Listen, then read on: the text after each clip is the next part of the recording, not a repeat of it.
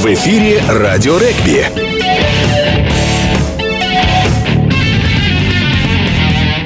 Добрый день, уважаемые любители регби. Сегодня четверг, а значит в эфире очередной выпуск передачи «Радио Рэгби» четырнадцать ноль-ноль по московскому времени. Сегодня у нас в гостях полузащитник «Славы ЦСП» Андрей Быканов. Андрей, привет. Спасибо, что согласился принять участие в нашей передаче. Первый вопрос, что называется, по игре с «УВА» под Москвой, которая была несколько дней назад. Несмотря на то, что состав был у «Славы» не оптимальный, удалось дать бой, и очень прилично команда выглядела.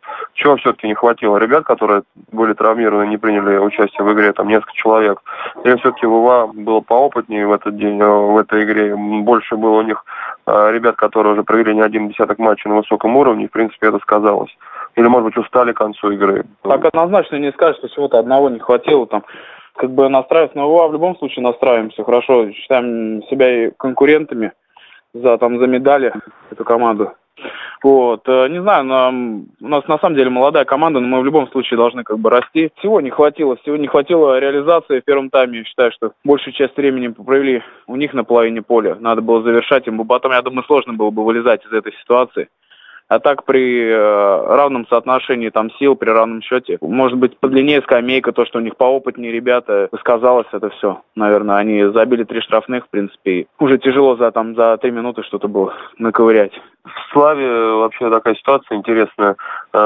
девяносто первый девяносто второй год, который сейчас по большей части играет в команде, перешел практически полностью из дубля в первую команду. Такой случай для, для спорта, для игроков вида спорта вообще редкий. Ты на, на своей памяти что-то подобное вспомнишь? Там ты в «Филях» играл, в «Славе» играл, чтобы такая группа молодых игроков ну, практически безболезненно вливалась в первую команду, и ребята там не, не затерялись и играли. То есть играли в своем составе, играли ну, ведущую да. роль, потому что я очень помню. Серьезное усиление такое было в нужный момент, скажем так.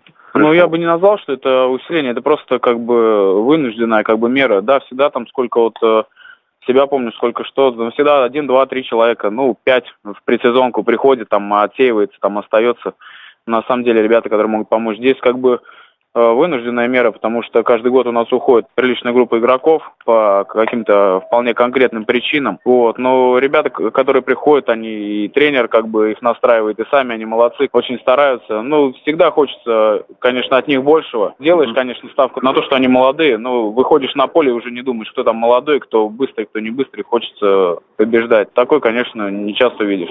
Что ты самый опытный игрок в команде, молодые прислушиваются, то есть не дерзят, не отвечают там грубо, не отворачиваются, когда им что-то говоришь, там по игре подсказываешь. Как в этом плане у вас отношения с молодыми игроками? Не, отношения, отношения, отношения нормальные, но все люди разные, каждому, конечно, свой подход. Кто-то начинает спорить, кто-то, кто-то больше прислушивается, кому-то нужно прикрикнуть, кому-то, наоборот, поспокойнее сказать. На кого-то достаточно и посмотреть, он все поймет. Нет, ребята все все понимают, все, в принципе, у нас и вне поля хорошие отношения. Все, ребят, никто как бы не выпадает из группы. И на поле как бы все стараемся делать. Обидно, конечно, что не все сразу приходит, что приходится наступать не один раз на одни и те же грабли. Но все равно ребята растут, ребята молодцы. И мне нравится с ними играть, они хорошая команда. Хотелось бы выигрывать еще почаще. Но... Ты сказал, что затронул тему, что каждый год уходит много игроков, э, и в этот, это межсезонье было не исключением.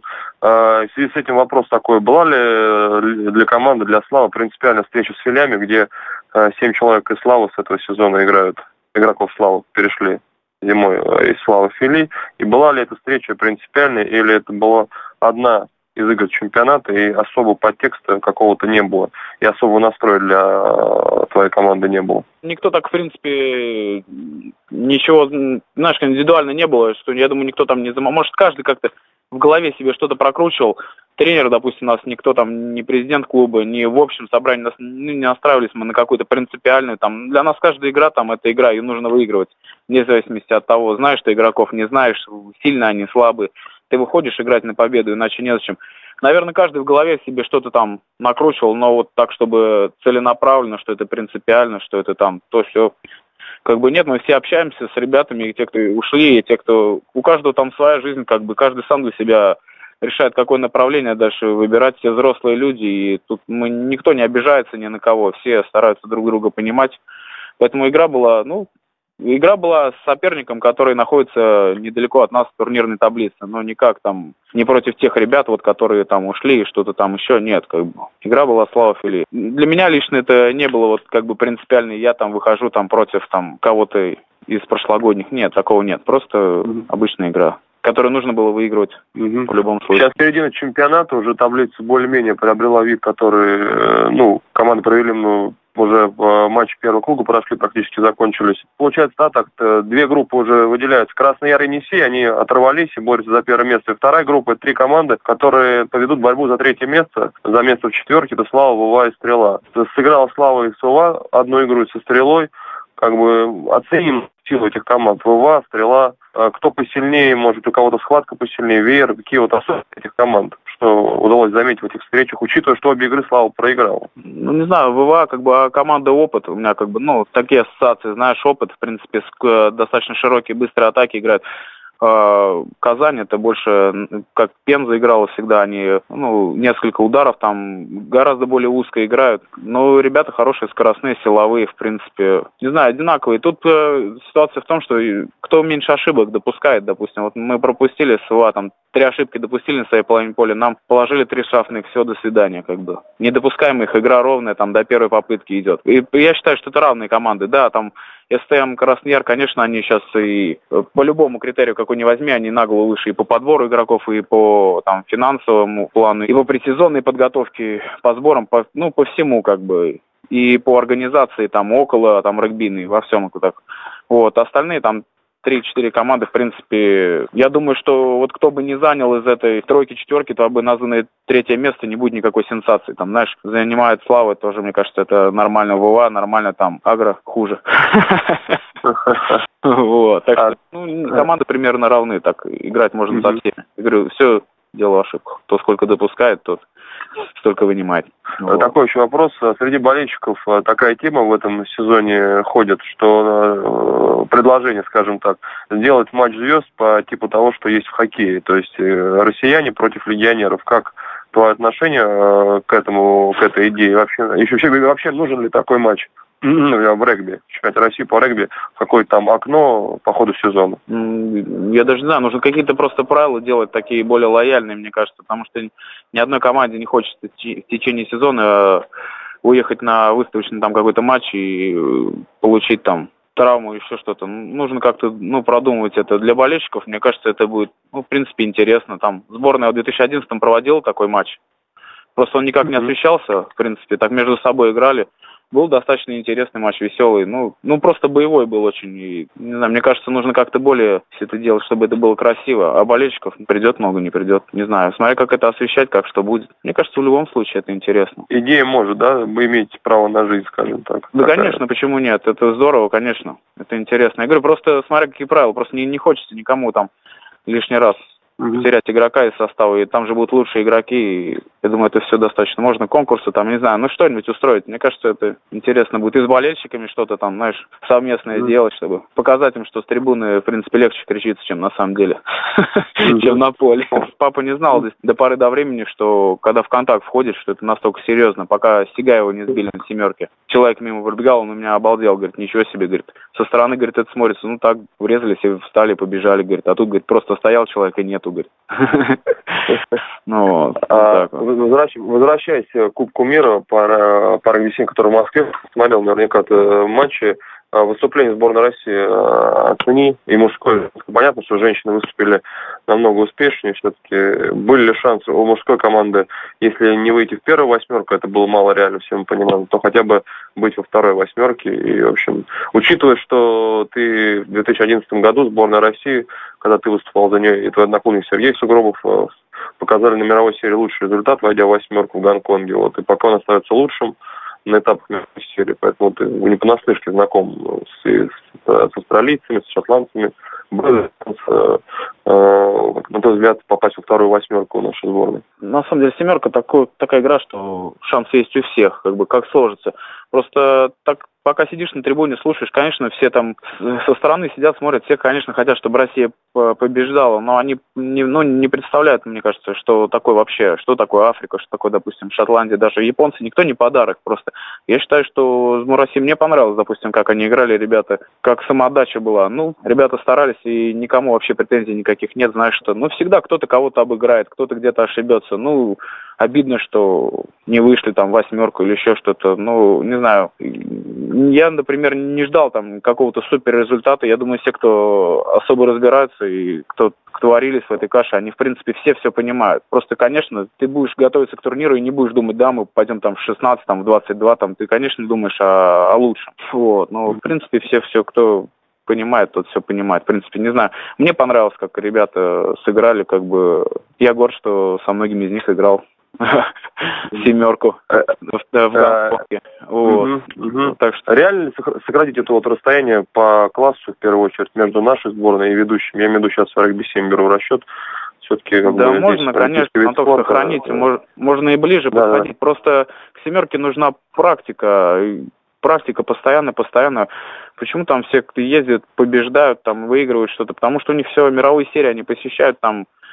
Потому что, ну, ты варишься в этом, ты играешь с нормальными там конкурентами, там, не знаю, с нормальными командами, по-любому ты растешь. Нужно больше турниров, больше практики, там, сыгранности, я не знаю. А так, когда ты давно нигде не играл, выходишь на Кубок мира и всех побеждать, ну так, наверное, не бывает. Хороший пример подтверждения твоих слов — это женская сборная России, которая, в принципе, сделала серьезный скачок вверх, серьезный прогресс в команде, потому что никто не мог подумать, что с Новой Зеландии они могут там играть наравне, там обыгрывать Англию еще там год-полтора назад. Все-таки, наверное, есть пример перед глазами, и ничего невозможного все-таки нет, потому что, ну, тоже пришлось проделать большую работу, прежде чем вот добиться того успеха, который пришел к нашей женской сборной в этом сезоне.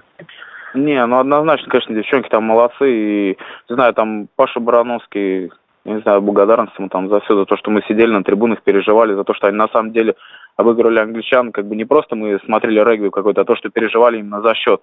Не знаю, Паша там молодец, девчонки все молодцы. Но мне кажется, можно еще больше сделать там для женского регби. Ты как раз поработал с Павлом Барановским. Как вообще, что это за человек, что это за тренер, чем он берет, скажем так, чем он заряжает? Тактически он или он больше может поднять команду на бой такой своими эмоциями, своей заряженностью?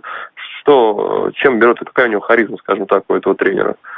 Ну, Паша у нас один из тех тренеров, с которым я получал наибольшее удовольствие при работе. Не знаю, он как-то умеет перестраиваться. Допустим, в жизни с ним спокойно разговариваешь, вот как с товарищем, с которым мы там играли в свое время, еще что-то. На тренировке, да, уже соблюдаешь субординацию, но тоже он как-то все это так достаточно мягко на игру настраивает, жестко. В принципе, вещи все, которые говорит, он не льстит, ничего, все говорит прямо достаточно. И всем никому не, не обидно, ничего, всем все понятно, там, все все и так понимают. Не знаю, он заряжает на игру тоже, там, сам переживает, сам как будто игрок. Он весь в игре, весь слюна брызжет, там глаза горят. Приятно, когда видно, что тренер весь в эмоциях, весь в игре, там, что переживает. И ты сам как бы подспудно, это как, как болельщики. Ты смотришь, когда они за тебя кричат, и они тебе как пинка дают, ты еще бежишь быстрее. Ну вот и здесь так же. И тактически он, допустим, мне много очень дал там. Ну не знаю, я очень во многом благодарен ему, потому что именно он меня вывозил на какие-то на турниры, там, мировой серии, еще куда-то там. Не знаю, я всегда с удовольствием ехал, как бы работать с ним там. Мне нравилось. Напоследок такой вопрос. Самый, твой, самая главная победа твоя и самая пока на сегодняшний день обидное поражение в твоей карьере какое было? Два матча, может быть, два турнира, я не знаю как. Каждый год настраиваюсь, что у меня, допустим, при сезонке, что у меня каждый год будет лучший, там, какой-то лучший запоминающийся матч. Не знаю, наверное, лучший, ну, самый запоминающийся, это с Яром, когда мы, третий дополнительный матч был, когда пробивали штрафные по воротам уже, mm-hmm. в темноте. В Красноярске, да. Стадионе, да, да, в Красноярске, потому что это, на самом деле, бывает не так часто, один раз, может быть, на самом, ну, как бы обычно ты на тренировке, знаешь, берешь мяч и говоришь, последняя минута матча, бьешь по воротам, да, там удар забил, знаешь, а вот так вот, допустим, что это на самом деле, что два матча сыграли, одни те, а другая, потом ничья, дополнительное время, и потом удары по воротам, ну, мне кажется, редко у кого так бывает, что вот именно, вот это один из самых запоминающихся матчей. По поражению, даже не знаю, каждое поражение, оно одинаково, оно поражение, и в любом случае, что со счетом там тридцать, там, я не знаю, что с разницей тридцать очков, что с разницей пять очков, так, оно в любом случае обидно. Я не люблю проигрывать, и мне не принципиально, там, допустим, что ты проиграл, ты проиграл, как бы, и, и все, счет забывается, там, как бы, а вот эмоции, вот этот результат, все остается. И каждое поражение мне, оно как одно единственное, очень обидно. Андрей, спасибо, что уделил нам время. Желаю, чтобы все, главное, твоя победа все-таки была впереди, и главная победа команды «Славы», и достигли результата, к которому идете. Ну и пусть э, череда травм обходит стороной как тебя, так и э, всю команду, потому что сейчас, конечно, много очень травмированных игроков, это на пользу никому не идет. Еще раз да, спасибо да, и удачи, благополучия семье. Надеюсь, это наша не последняя беседа в эфире. Да, она тоже надеюсь. Спасибо, что слушали. Все, всем привет, да. Спасибо большое. Ага. Все, увидимся ага, на спасибо. Полях. Спасибо, Андрей. Напоминаю, что сегодня у нас в гостях был полузащитник Славы ЦСП Андрей Быканов. Это была передача «Радио Рэгби». Слушайте нас каждый четверг в четырнадцать ноль ноль по московскому времени. С вами был Антон Хализов. До новых встреч. В эфире «Радио Рэгби».